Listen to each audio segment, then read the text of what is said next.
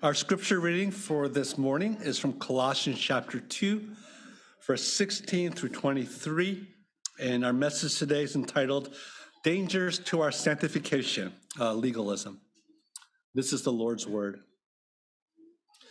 Therefore, let no one pass judgment on you in questions of food and drink, or with regard to a festival, or a new moon, or a Sabbath these are a shadow of the things to come, but the substance belongs to Christ.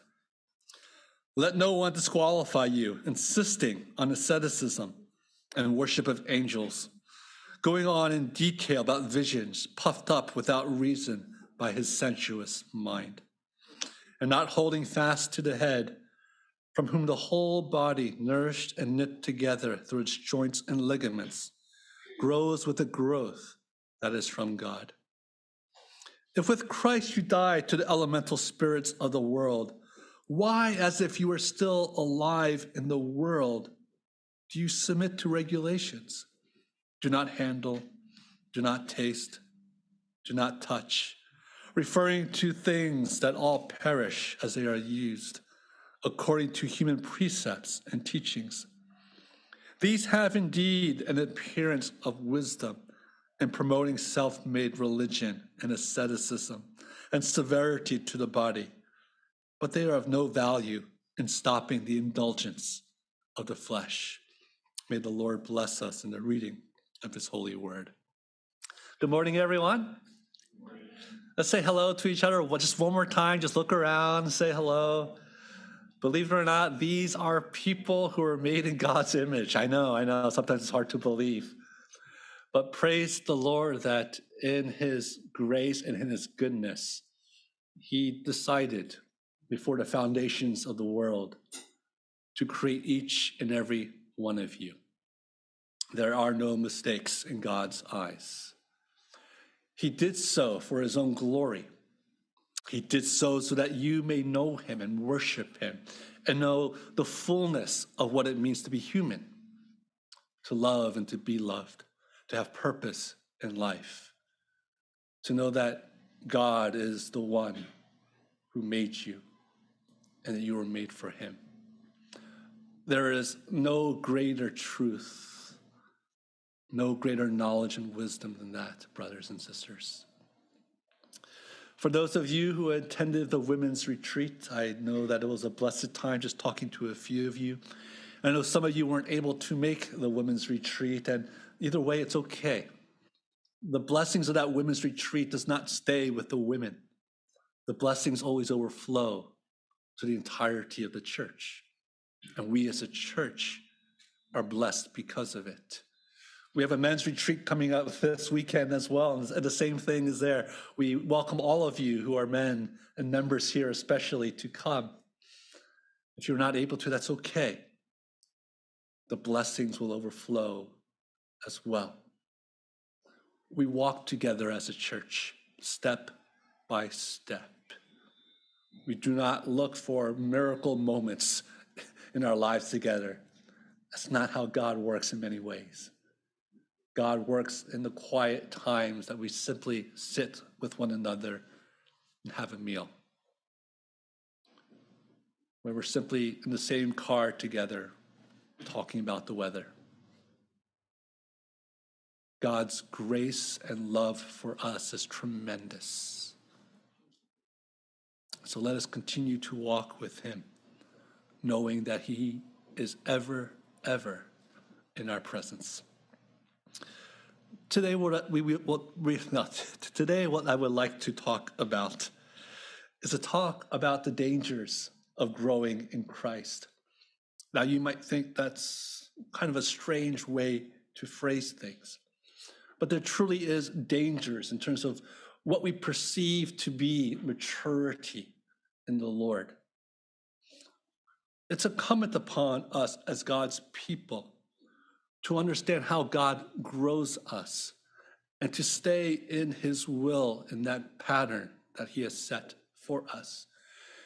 If we step outside of that pattern of what it means to grow in Christ, we ourselves will not grow in him. In fact, we will question whether or not God is with us.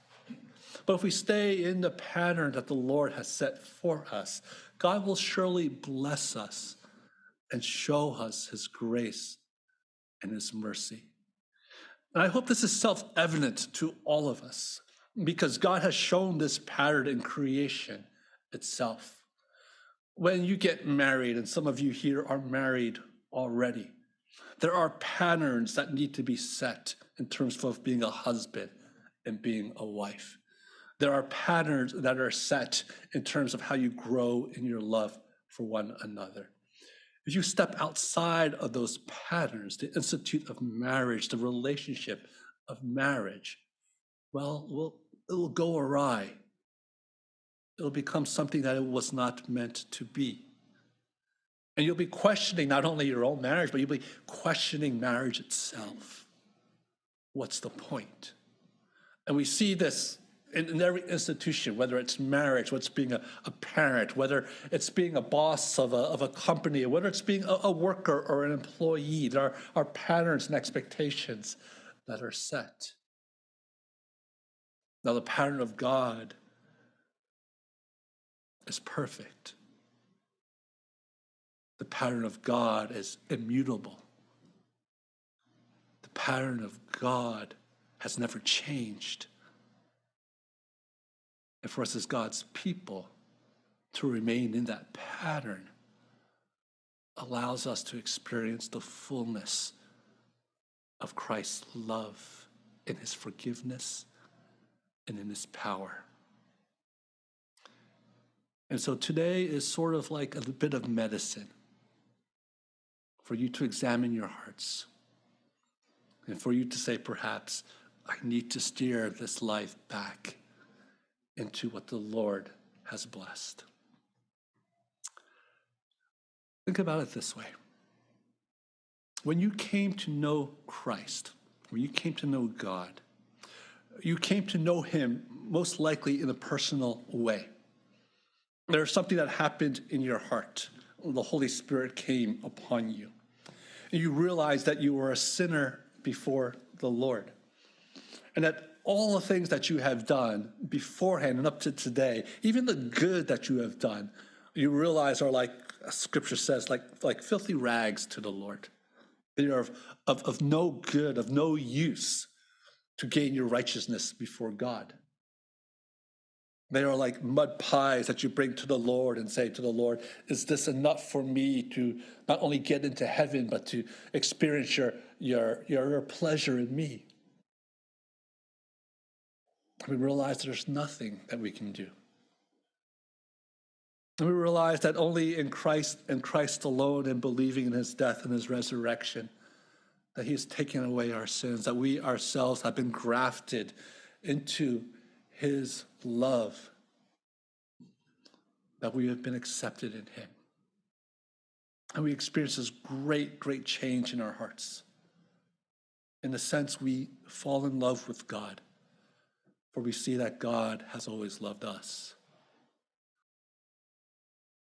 And our hearts just burst with pleasure.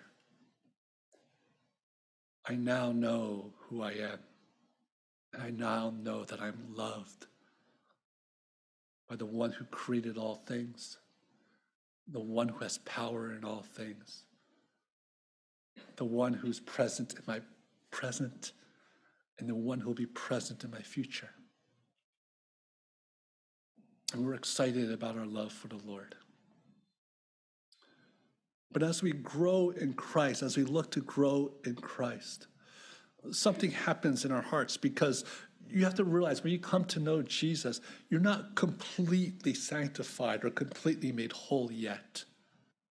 You have been given a new heart in the Lord. And so now you are able to follow Jesus. It doesn't mean you will follow him completely, but you have been given a, new will in your life so that you are now able to, with the help of the Spirit, in the Spirit, to say yes to Jesus. Beforehand, you could not do that. And that in itself, brothers and sisters, is a miracle. That in itself is, is proof that the Spirit lives in you, that you can say yes to God. But it does not mean that you will say yes to God perfectly in this life. That is for the life to come. And so it's normal for us to think then, well, what does it mean to grow in the Lord? If it's not perfection today, perfection is in the future, what does it mean to grow in our God? In our minds, in our hearts, we can think about it as, as two competing voices. Before you knew the Lord, you only had one voice that of the world, that of your own desires.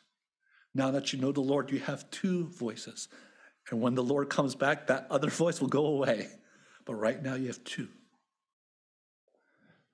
And our duty before the Lord is to grow in listening to that voice.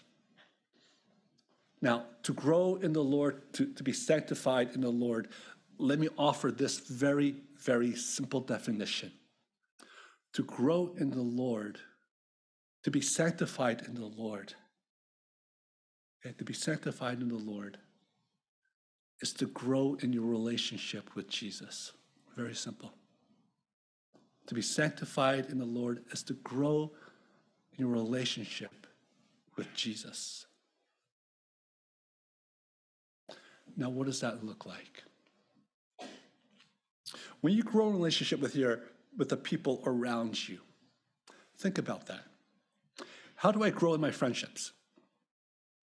How do I grow in my marriage? How do I grow in getting to know my parents more? How do I grow in just getting to know anybody? Well, you you stop and you listen. You listen to their stories, you listen to who they are. And then if the question comes up is, well, how do I approach them? How do I love them? Well, the thing is that every person, okay, and let's, every person has what, what, I would simply call preferences, things that they enjoy. Some of you really enjoy good food. You want to show me love? Make me good food. Some of you enjoy, well, just spending time. If you want to honor me, spend time with me. Some of you want to be left alone. If you want to honor me, give me time to myself. But we understand that to grow in our relationship with, the, with, with, someone else, we, we get to learn their personalities, and we get to learn, if I could put it this way, their preferences, what they enjoy. And to love someone is to be able to honor what they enjoy. You're not going to, you know, someone who doesn't like sports say, hey, I got us tickets to go to the, the Braves game. And they're like, I don't like sports. But if you don't like sports, but your other your friend loves sports, and you say, hey, I got tickets to the Braves game, they're gonna know that, well, you don't love it, but you got it because you like our friendship. You honor our friendship. And these are, these are preferences that we have. These are, in a sense, if I could put this way, temporary laws that we all, that we all have in terms of how to draw closer to one another. This is made in creation. This is made in relationships and that, that we have. But something happens in relationships at times that make the relationships break down and become simply relationships of law or legalistic relationships, if I can put it that way. And that is when you know the other person's preferences and you honor those preferences, but you do so because you simply have to and not because you want to or you desire to draw, to draw near to that person. We, we, sometimes we call that people withdrawing from relationships, right? Sometimes we see that as, as, as people who are sort of drifting apart. But we simply do the due diligence that we need to to keep the relationship going. That's legalism. That is doing the things a relationship requires without drawing near to the other person, without drawing near to them in such a way that the relationship is strengthened. Now think about that. I, I, hopefully, right now it's like, oh my goodness, like I, my heart, Pastor, you're breaking my heart right now. That is simply a small analogy to our relationship with God. Because God's preferences aren't preferences. They're not temporary laws, are they? You see, God's personality is shown or made manifest through the law. For those who do not know Jesus, or those who came to know Jesus in a, in a, in a not a very good way, they will see this law as something that's burdensome. The Ten Commandments, oh my goodness, I have to read this, I gotta follow this. What are these laws? Thou shalt not have no other gods before me. When what does this have to do with knowing Jesus, don't knowing my God? Thou shalt not steal, thou shalt not covet. What do these things have to do with knowing my God? These are simply laws. And they are laws apart from having the covenant and knowing God Himself. And this is where we get in trouble as Christians. You see, the law of God is perfect because the law of God reflects the character and the person of God Himself. And I want you to really understand and grasp that. The law is not there to push you away from God, the law is there to bring you towards God. Just like your preferences that you have, that you want honored, is there because you want people to draw near to you. Just like the like as you honor someone else and their preferences because your desires are drawn near to them. God has given us his law so that you yourselves will know the character of God himself and draw near to him. The purpose of obeying the law is not to obey the law. The purpose of obeying the law is to grow in your relationship with Christ. Now, legalism is basically getting rid of the growing close to God or growing close to Christ's part. Legalism happens is when you obey the law simply to obey the law, or you obey the law with any other goal in mind besides knowing God's heart. And once you go down that road of using the law for other purposes that it's not intended to, that's when you get in trouble. That's when your growth in Jesus goes to the right or goes to the left. Because we start using the law for our own purposes. Now, here in this passage, we, we, we see that the church in Colossae, that they are people who, who want to obey the law, who want to obey certain rules and regulations. And their purpose of following the law or rules and regulations was not to, to grow in their relation with Christ, but was simply to grow in their morality, grow in their personality, to grow as simply a, a good, strong person in the world, to be attractive to themselves and to be attractive to other people. I mean, if you had a choice of being with someone who is moral or immoral, what would you choose? You would choose to be with someone who's moral. If you had a had to a choice of who to befriend, someone who's trustworthy or, or not trustworthy, who would you choose? Someone trustworthy. If you were to choose to, to, to be with someone who is not cruel, as opposed to someone who's kind, who would you choose? Someone who's kind. And so often in our Christian growth, we believe that this is the goal, that the goal in life is to grow in our morality, a, a, a sort of Christian virtue without the Christ that we worship. And this turns into legalism. This turns into using the law for a purpose other than growing in our relationship with Christ. And this is what happens when you do that. Because you have to understand the law, because it's holy and it's perfect. Anytime that you take God's holy law and you change it to something that you believe that you can follow,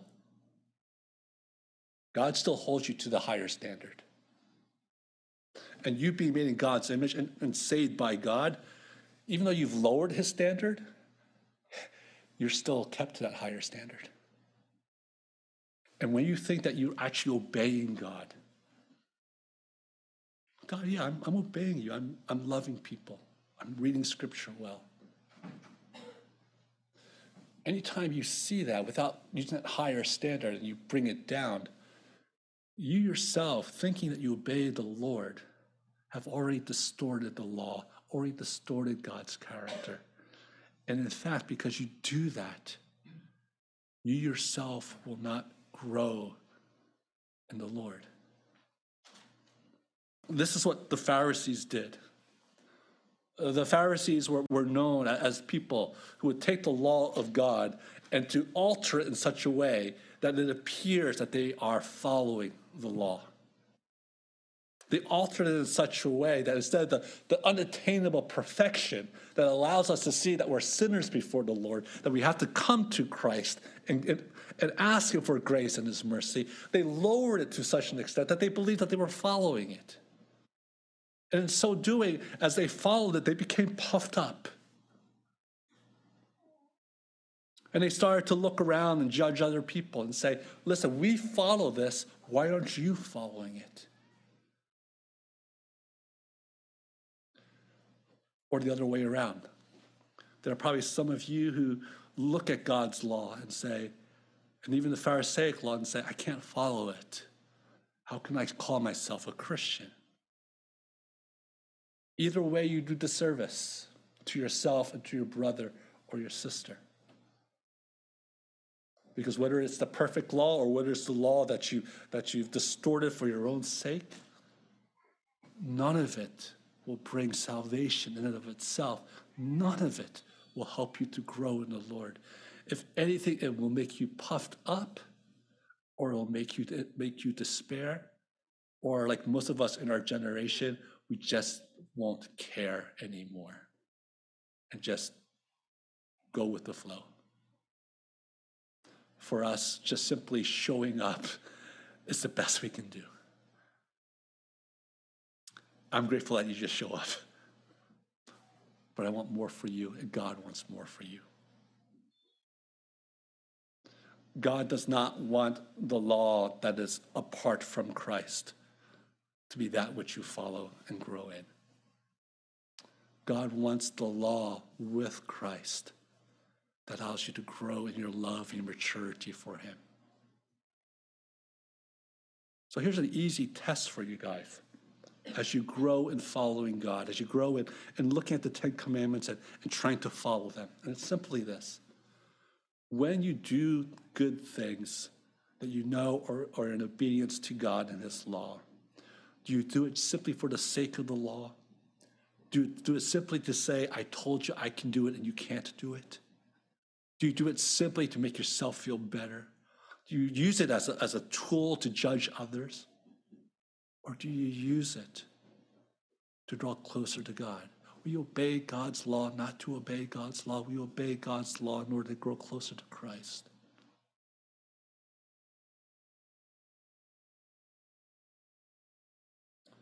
And do you do the same for your brothers or sisters? You see, Jesus came to die for us under the law. In other words, he died to death that you should have died because the, the, the law for us is punishment. So Jesus died for that. Your ability to follow the law, again, does not come from yourself. It comes from the new spirit that lives in you but you will never in this life. And let me say, let me say this with, with I say this with, with, with um, much conviction. There will never be a time in your life that you will obey the Lord purely. Never.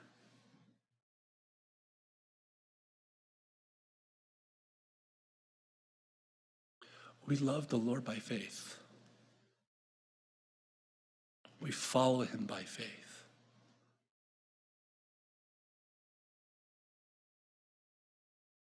We see the law, sometimes it looks like it will crush us, but we say, No, Jesus, you died for that.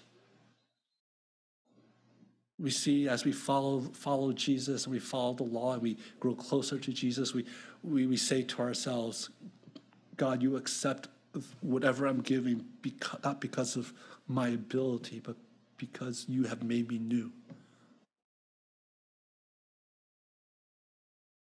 You see, the conversation that should be going on your head is something like this Lord, change my heart continually to love you by following your law. I know your law is an expression of who you are. It's not about just my feelings. Feelings is not loving you itself, but it's following you. But Lord, I know I can't follow you perfectly, but I will follow you as best I can. And I will follow you in repentance and faith.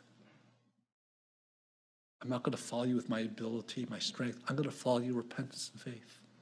Repentance and knowing that I can't follow the law, but you died for me in that law. Faith in knowing that I will trust you to be able to do what I can do here to demonstrate that I'm a follower of yours. And as I do so, as I follow your repentance and faith, Lord, I know by your grace and your mercy that you will well up in me that fruit of the Spirit of love, joy, peace, patience, kindness, goodness. That my relationship to you is based on repentance and faith, not in anything of the law itself, but that the law draws me to the cross and draws me to you. So, brothers and sisters, I urge all of you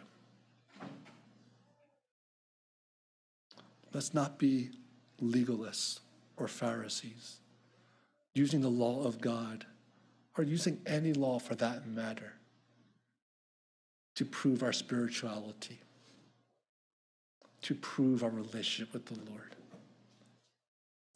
But let us, who've been redeemed by God, redeemed by Jesus Himself, use the law to grow in our relationship and our love for Him, both His forgiveness and His power for us to follow Him. For those of you here who, who perhaps maybe are not Christians yet, or not believers yet, the message of the cross is simple. You yourself cannot do anything good but you yourself have a longing to do what is good. The only one that's good and the only one who can fill that desire to be good is Christ Himself. Because Christ ultimately is good. There's no one else good but Christ Himself. And for you to experience and to know that goodness comes in receiving Jesus. And as He changes your heart, you too can experience the fullness of what it means to be known by Him. Brothers and sisters, let us grow in the Lord. Let us pull ourselves closer to the Lord. Let us help each other to grow closer to Jesus Himself. Let us be a church that sanctifies and gives God all the glory. Let us pray.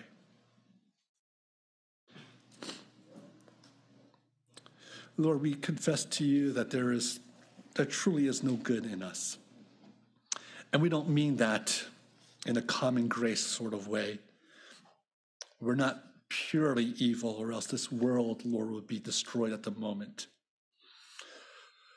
But we are no good in knowing that there is no purity in our motives, Lord God, no purity in the ways that we follow you. And again, we say that not to destroy ourselves, but we say that because we know that there is a remedy. We say that because we know that there is one who loves us in the midst of it. We say that so because we know that in exposing all of this, Lord, the ability to expose all this means that there is someone who indeed can heal us and save us. And that is you, Jesus. We thank you, Lord, that when we stare into the law, we do not see death, but we see one who died for the law, and in so doing has forgiven us from all the punishments of that same law. We look into that perfect law now and we see you, Jesus. We see you and your perfection, and we see you and your desire for us to know you, to worship you, and to serve you. And so, Lord, help us not to serve a God in our own making, in our own image, a God that is less than perfect. But help us to stare into your wonderful law and see transcendence, perfection, and justice, and love and mercy, never changing, true to the core, good to the core and help us to pursue those things that we may see your lovely face and grow in our love for you. So be with CCPC, be with our church, Lord God. May it grow in that same grace and same mercy. Once again, sanctify us, Lord God. Sanctify us. In Christ's name we pray. Amen.